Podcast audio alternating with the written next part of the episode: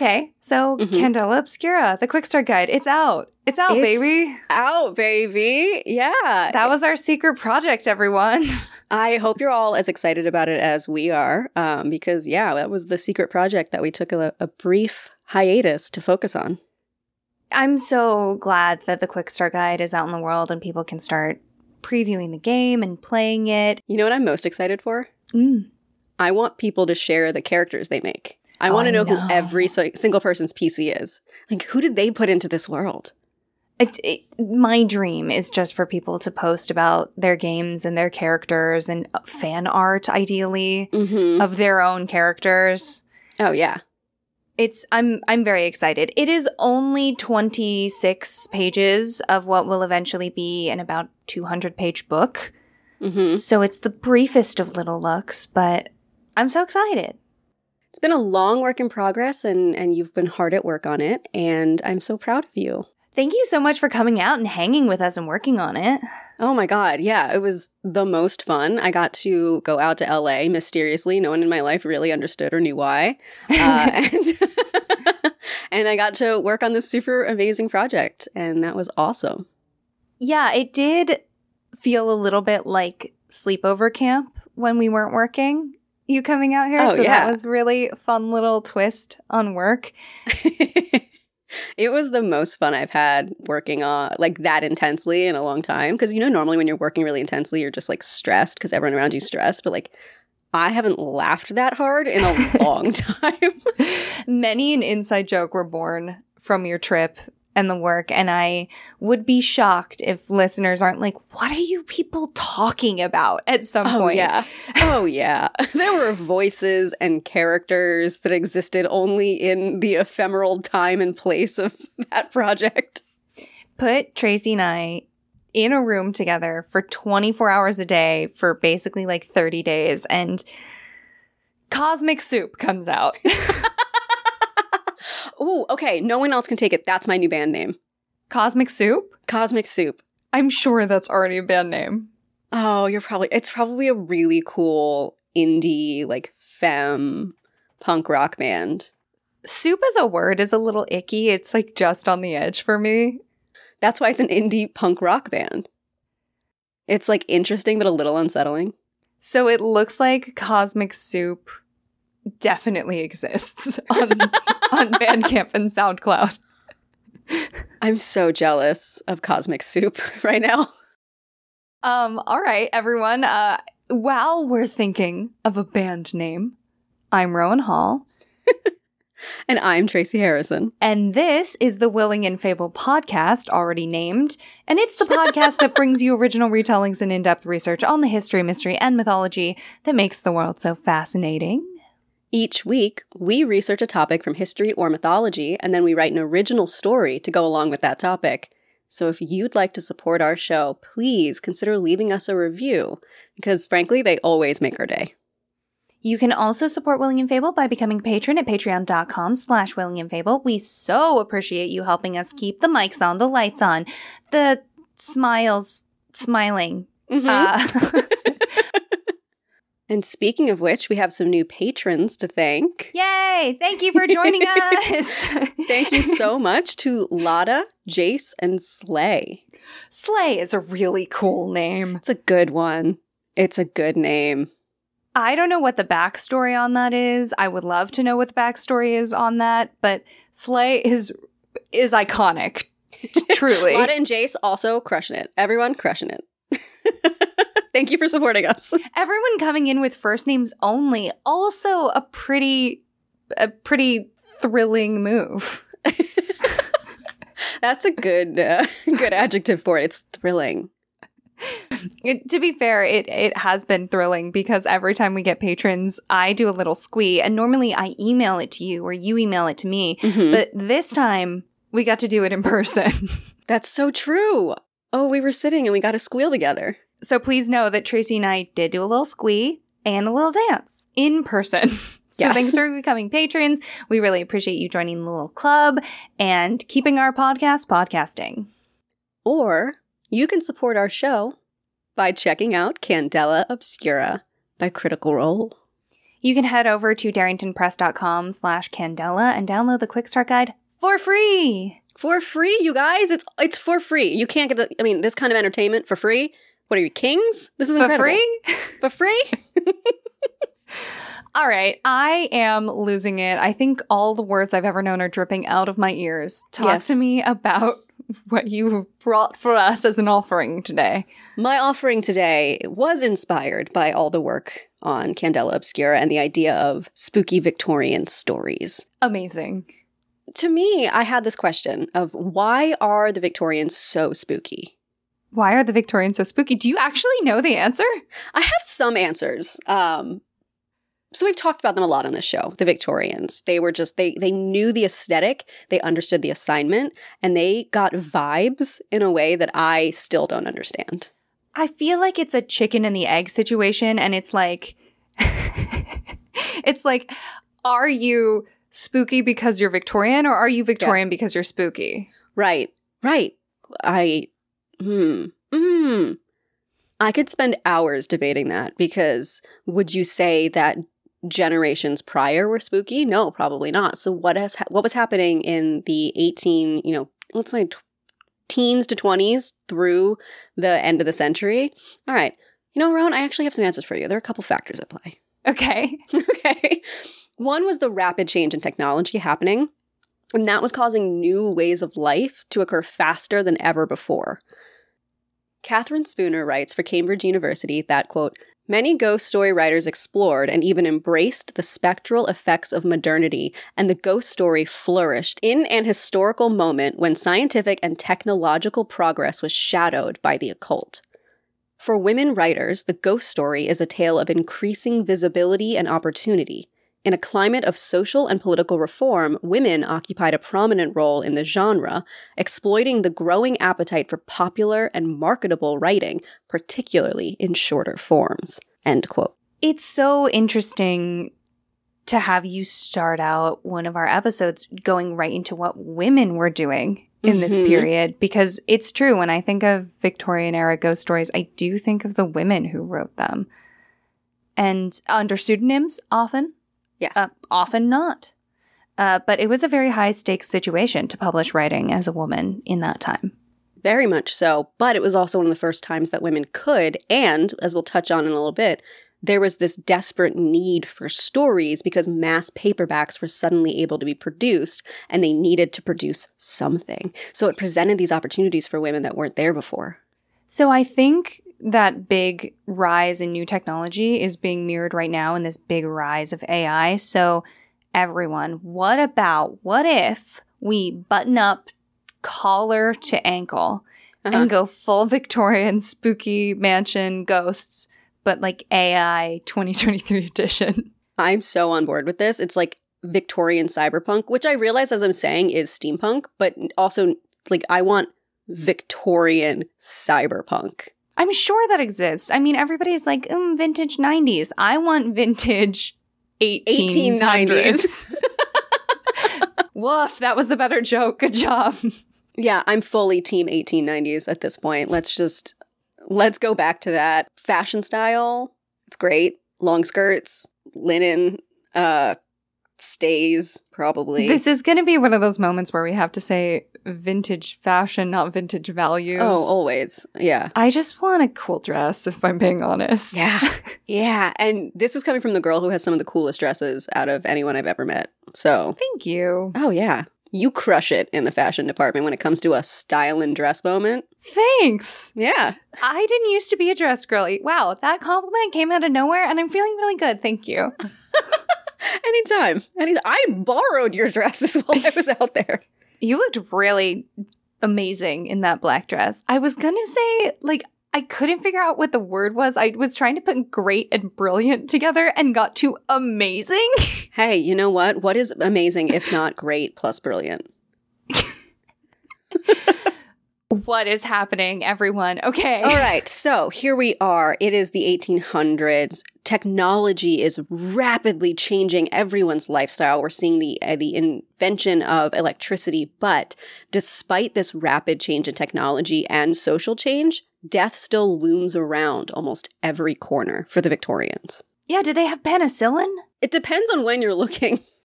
Uh, right, of course. But far enough back, there was no penicillin. And not to be crass, but I also want to know what the toilet paper situation was.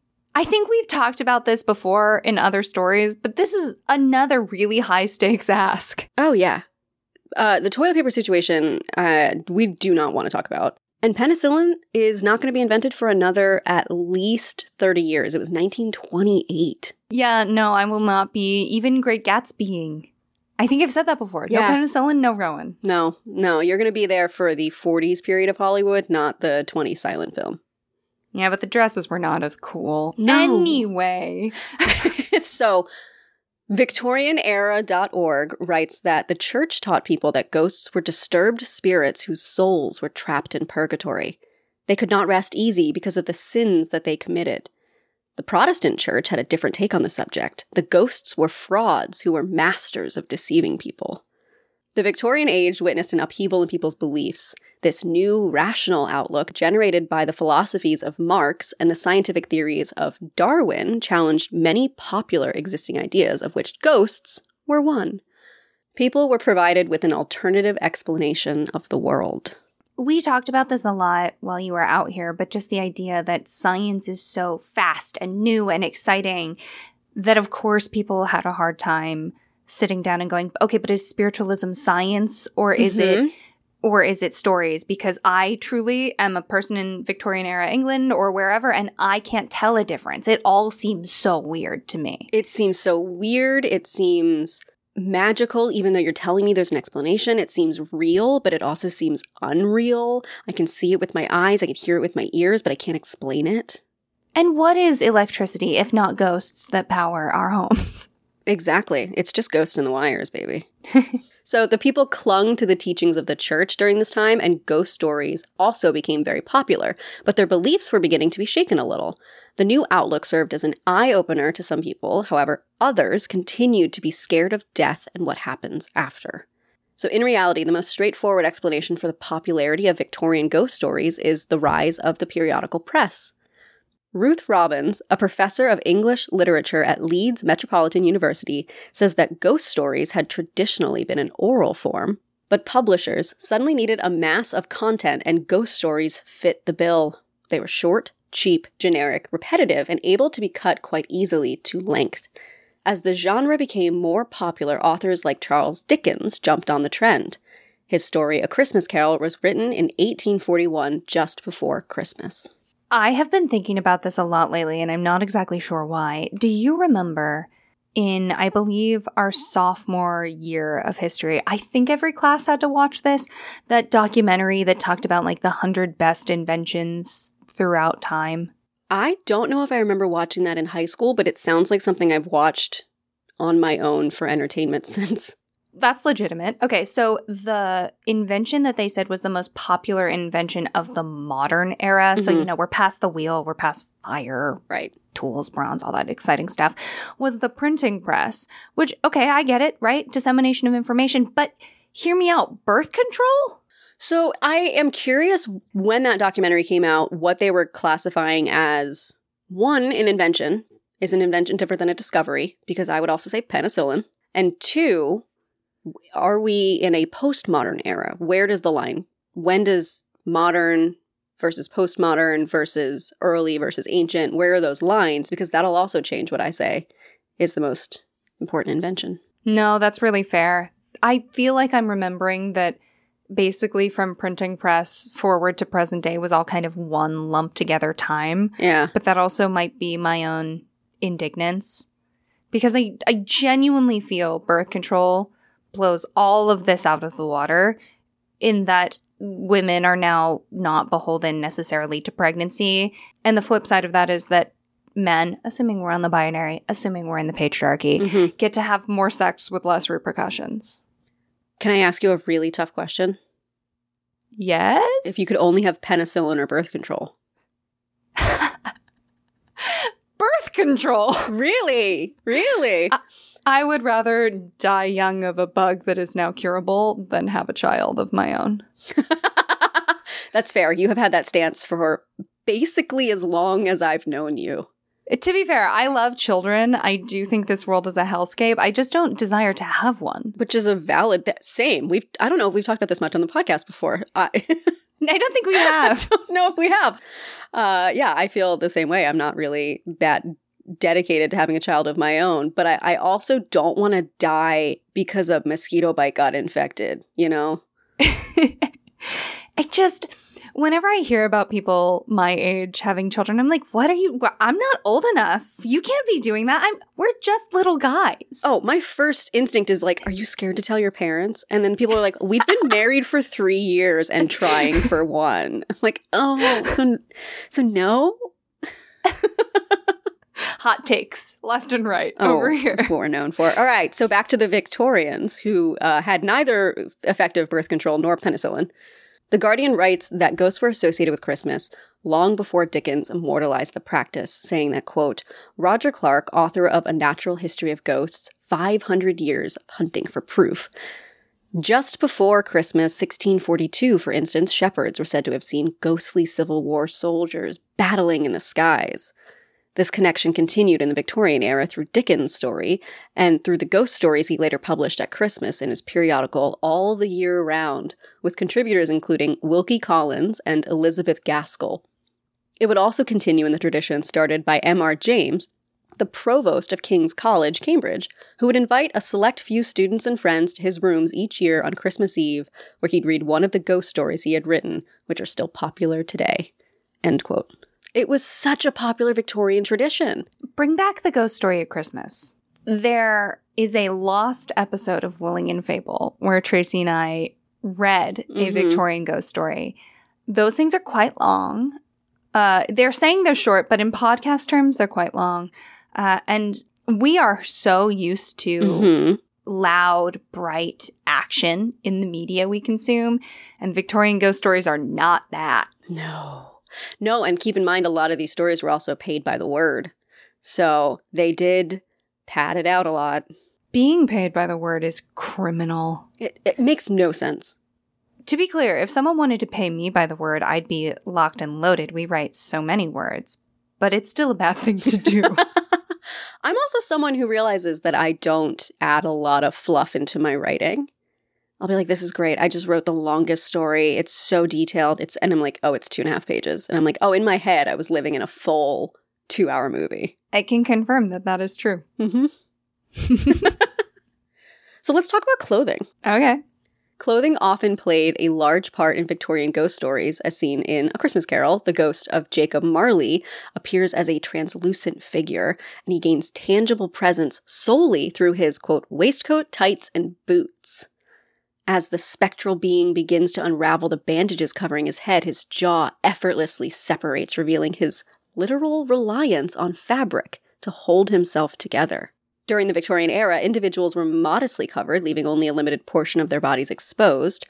Consequently, it comes as no surprise that they found delight in ghost tales where the ethereal entity seeks out clothing to preserve a sense of decency.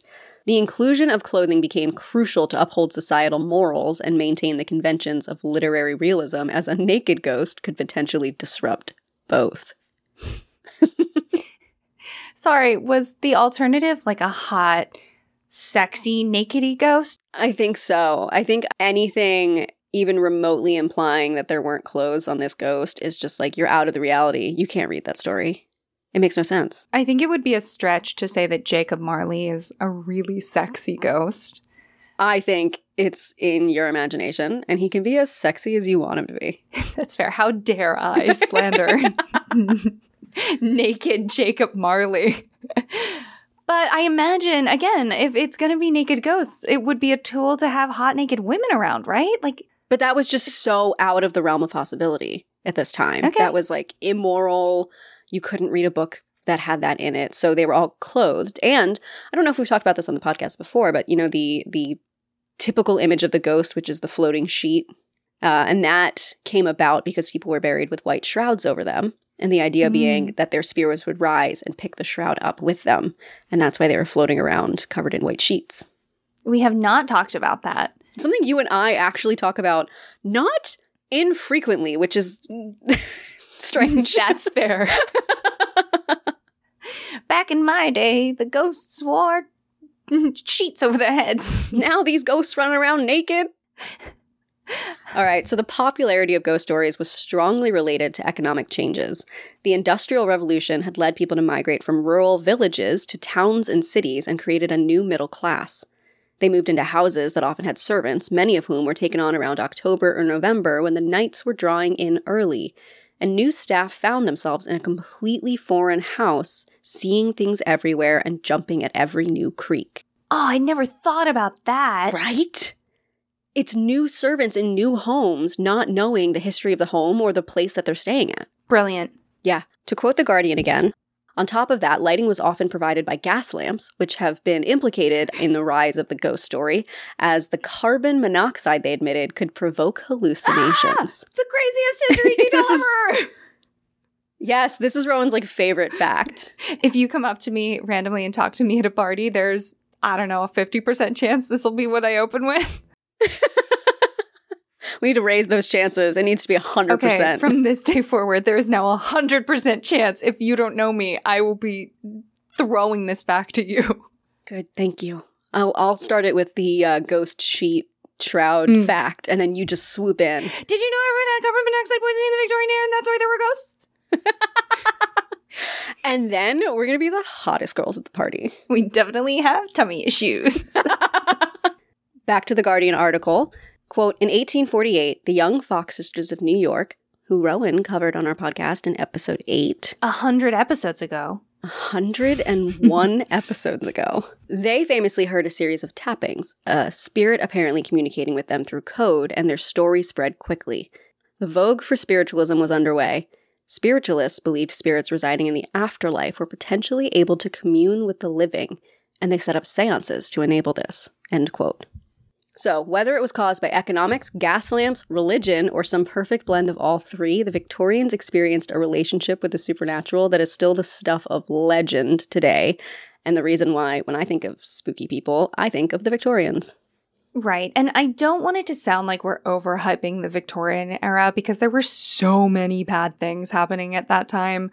Mm-hmm. I too many to list. Industrialization comes to mind as just like an ethical nightmare for starters, but Oh, yeah. I do absolutely romanticize specifically the ghost story in the Victorian era and women getting to publish and write them and all of the aesthetics born of that. Yeah. Yeah, it's the it's the vibe, it's the aesthetic. It's the same thing of you love Bridgerton for the vibe and the aesthetic and you want to put all of our modern ideologies onto that vibe and aesthetic. If I could get a spooky Bridgerton, I'd be overjoyed. Ooh, spooky Bridgerton. You don't see Regency and spookiness combined a lot. No, it's all flowers and courting. It's all flowers and courting and Greek revival style clothes and statues. But the Greeks had scary ghosts. Yeah, they had really scary ghosts. So come on, baby. Where's my Regency era ghost story? I'm so devastated to announce that my story today is not a Regency era ghost story. It's okay.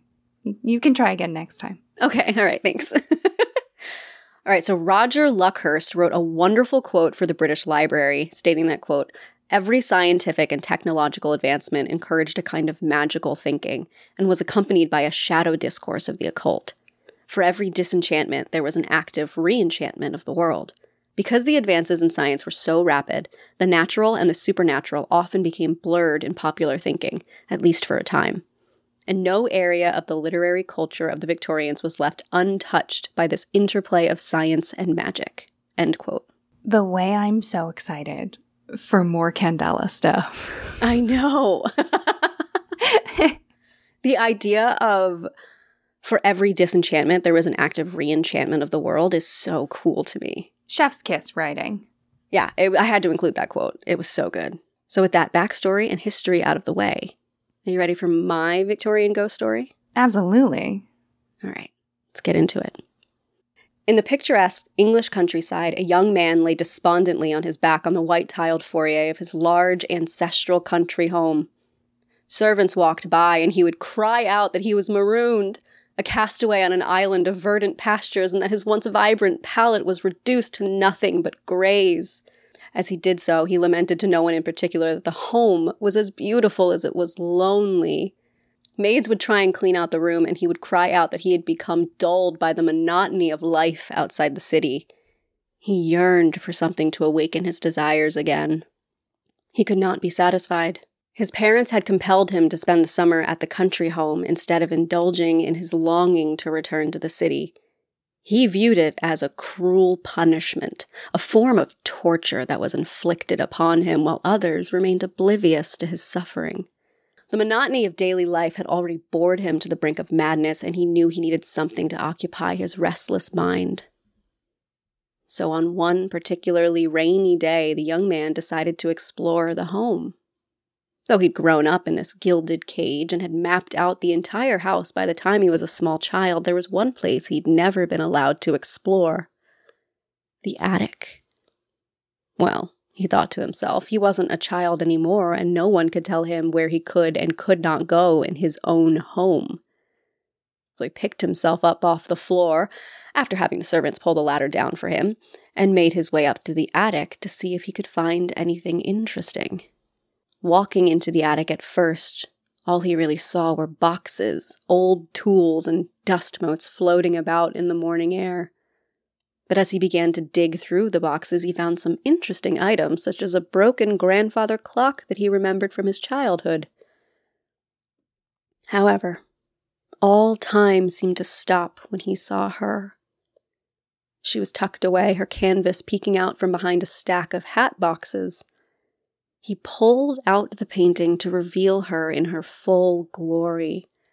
Her beautiful face was only half finished as she sat demurely upon a chair surrounded by fresh flowers.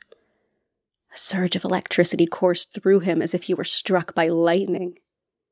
In that moment, it felt as if he took his first breath after he was certain he would drown in apathy. She became his muse, his purpose, and the creature breathing life into his dormant existence. Determined to give her the attention she deserved, the young man had the servants bring her down from the attic, placing her in his painting studio. He embarked upon the mission of completing her, torn between cursing the artist who had abandoned her in the first place and thanking them for bestowing such a gift upon him. The young man found himself captivated by the woman in the painting, her half finished face evoking a sense of nostalgic longing in him. He felt a connection with her, as if she were calling out to him from the canvas itself. Over the next few days, he devoted himself to the task of completing the painting. He was determined to bring her into the world with all the skill and passion she deserved. So he agonized over every brushstroke, every color choice, and every delicate detail that the original artist had captured.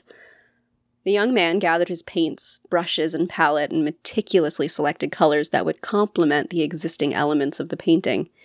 He mixed pigments and experimented with different techniques, striving to bring the woman to life in a way that honored the original artist's vision, while infusing his own creativity into the work. Time seemed to blur as he worked tirelessly, losing himself in the act of creation. He meticulously blended shades, adding depth and dimension to the woman's features, her eyes now sparkling with a newfound vitality. Stroke by delicate stroke, he breathed life into the canvas, imbuing the artwork with his own emotions and experiences. Perhaps what happened next was due to the fact that he'd barely slept in almost three days.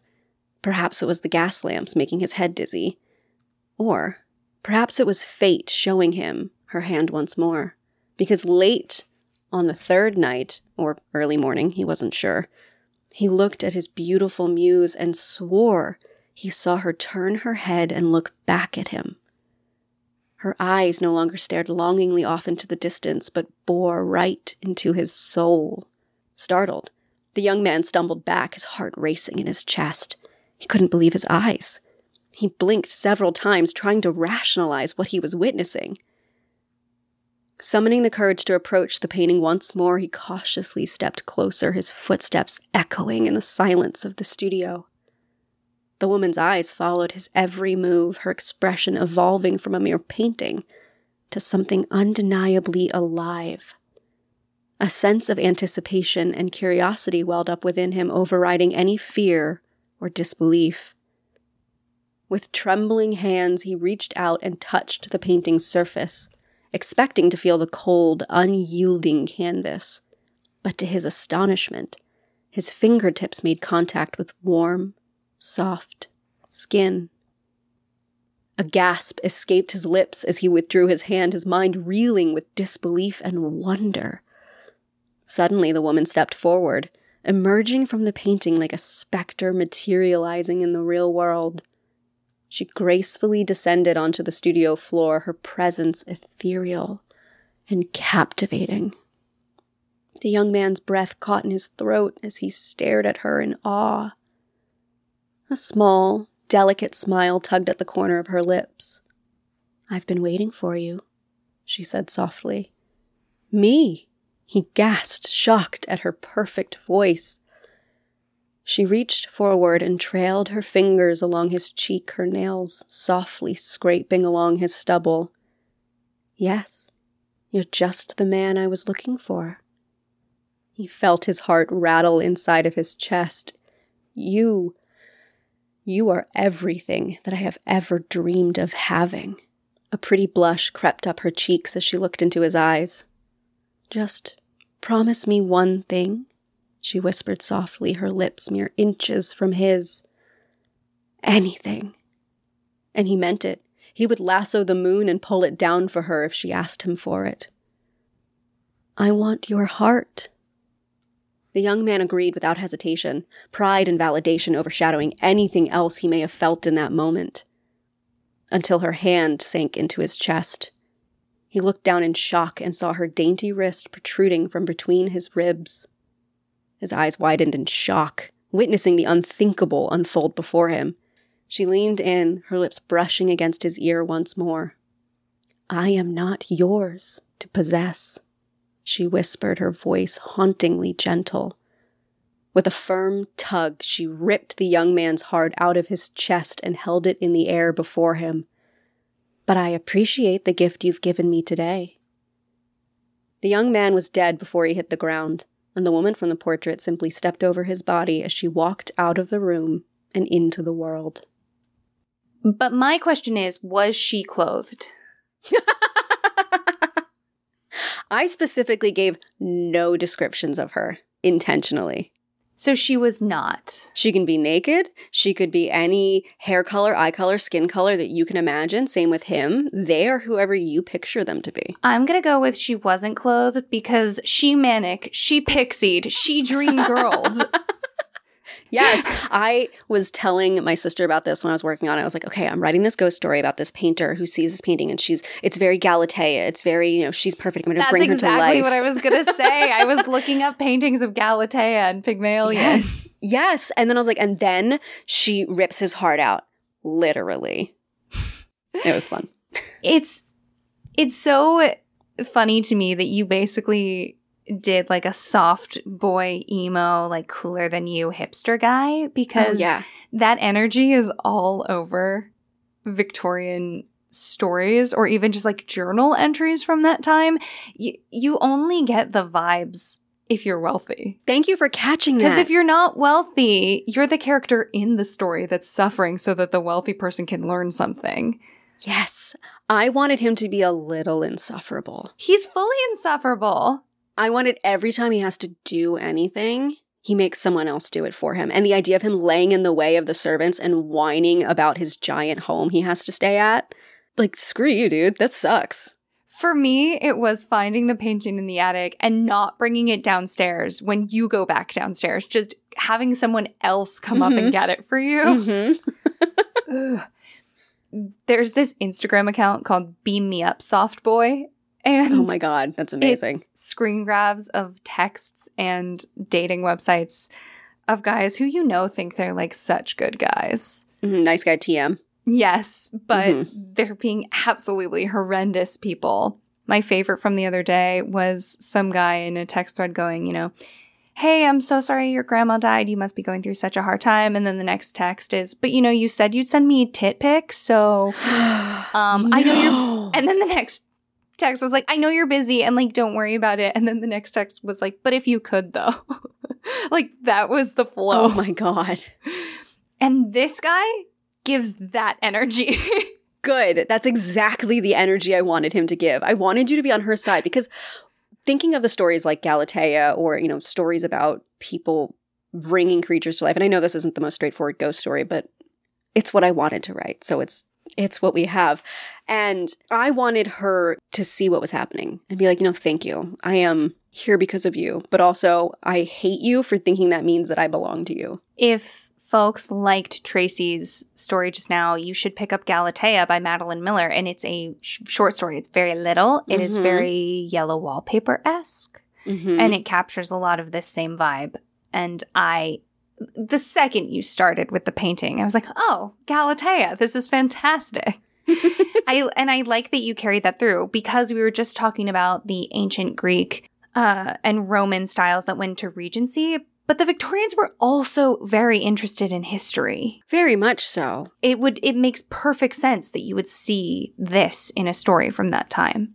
Yeah, I also pulled from Frankenstein, Mary Shelley's Frankenstein, because the idea of a man creating life and that life going wrong. Remember that time on the internet we said that Mary Shelley wrote the first sci-fi book and then the whole internet got really upset? They got so mad when we said that. And it's a whole conversation, but I still stand by Mary Shelley wrote the first sci fi story. I'll stand by that too. Thank you. Solidarity. Thank you for covering this. I feel like this topic was so on brand, but also what we've been discussing nonstop basically Mhm. lately, especially while you were out here, just this period and all of the eeriness that came from it. And so this felt like a little treat. Thank you. It was it was absolutely the topic that I had to research after all the work that we did. Because we did so much research while we were working, getting to come back and share it with our podcast audience was so exciting to me. I was putting aside other topics to put this one forward because I was excited to bring bring it to light. Oh, 100%. And we miss podcasting a lot and we missed Yeah. everyone. So, Tracey, thanks for giving us all a little treat. Yeah. All right, so because I gave everyone a little treat, it is your turn. Now you have to tell me something good. Oh, I'm boring. My something good is Candela coming out. I It's a am pretty good so, something good. It's a pretty good something good. I'm just so thrilled. It's been a secret for a minute and it's been such a labor of love and everyone on the team is absolutely fantastic working their butts off. We get to work with some really spectacular artists. I'm really Mhm. excited for folks to see artwork in the book and the 200 odd more pages we have. And it was such a treat working with you while you were out here. I never in a million years would have thought that that could happen. But as soon as we had the opportunity to phone a friend, Yeah. I was like, do I have the writer for you? Uh, it's so easy to collaborate with you because we collaborate all the time. Yeah. So that process was just not only exceedingly easy, but very fun. Collaborating Yeah. with people can be really difficult, but it, it was easy breezy having you out here. And we got to work with Spencer Starke, who's our dear friend and is just a delight. Yeah, the three of us getting to work together was uh, something I will carry with me truly and I genuinely mean this for the rest of my life. That was um, seeing two people so brilliant at what they do who had been working so hard and so passionately at something getting not only getting to see you guys do what you do best because you were all about writing and research and nuance and spencer uh, understands all of those things and, and also brought in the ideas of game design and storytelling in a different perspective because we write we write stories and he builds worlds for people to tell stories. And so learning from that different dynamic between the two of you was so cool and so eye-opening. And it just felt like i got to sit in and like watch people be amazing for a full month while getting to like learn and grow and contribute. And so, shout out to you guys for creating an environment where on day one I was able to contribute because you were just so excited to bring me into the process.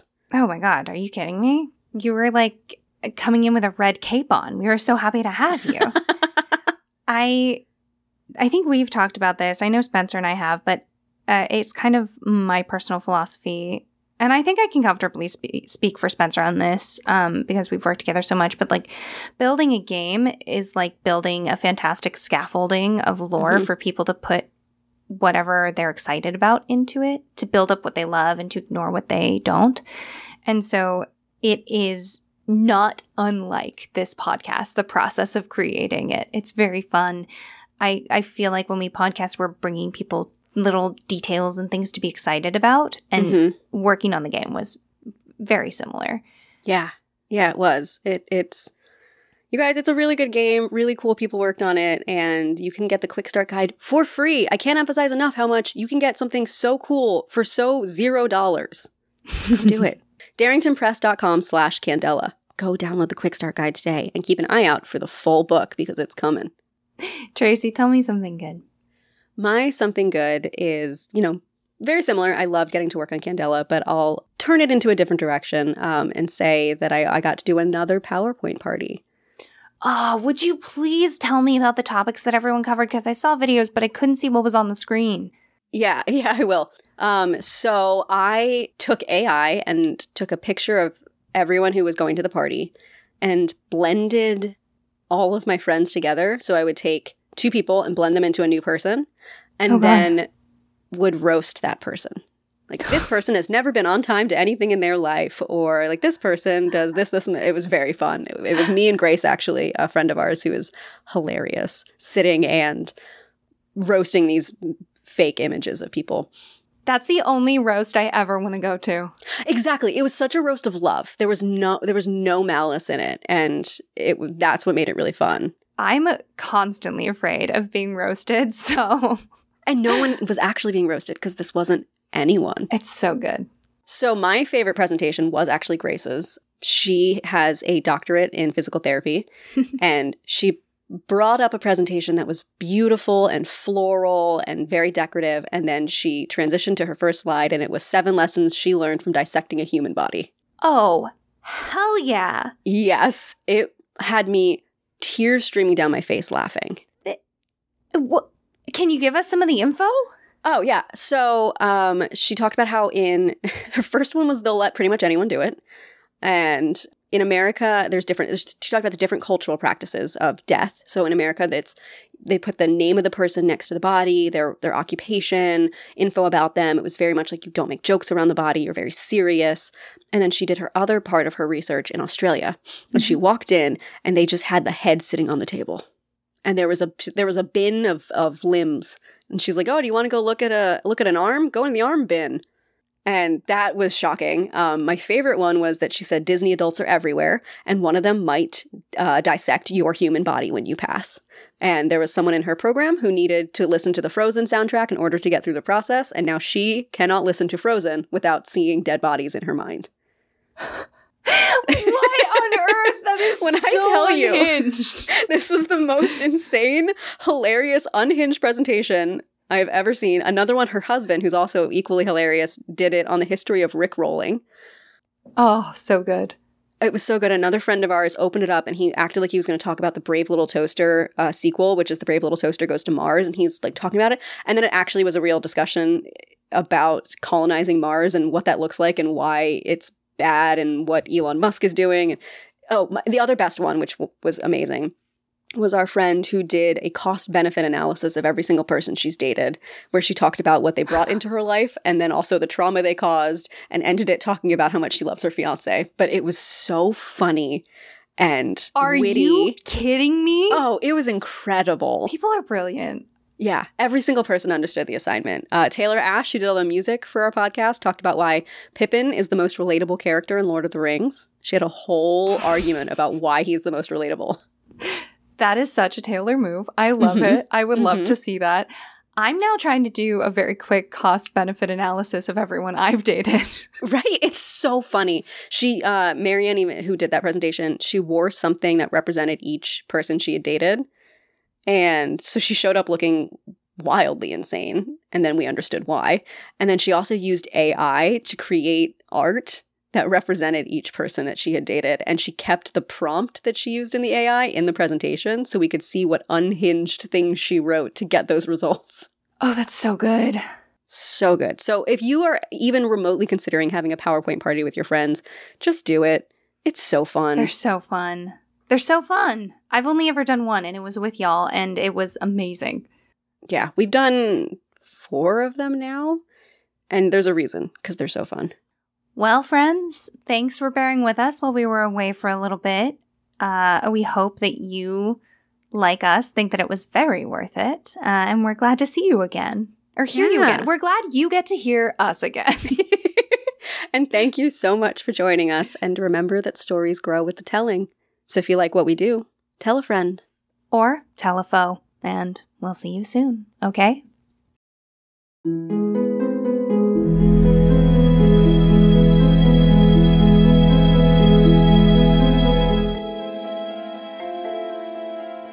Thank you so much for joining us for the Willing and Fable podcast.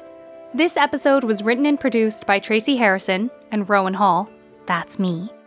Our logo is by Jamie Harrison, and our music is by Taylor Ash.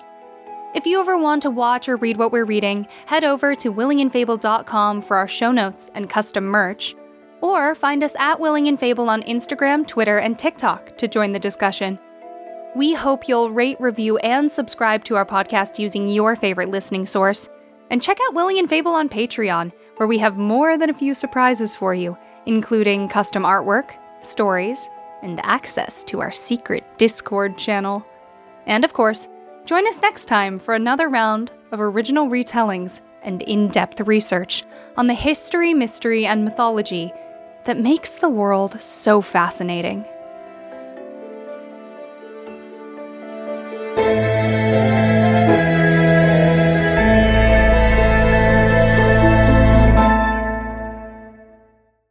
it. That was a better joke. Good job. oh, I can't see.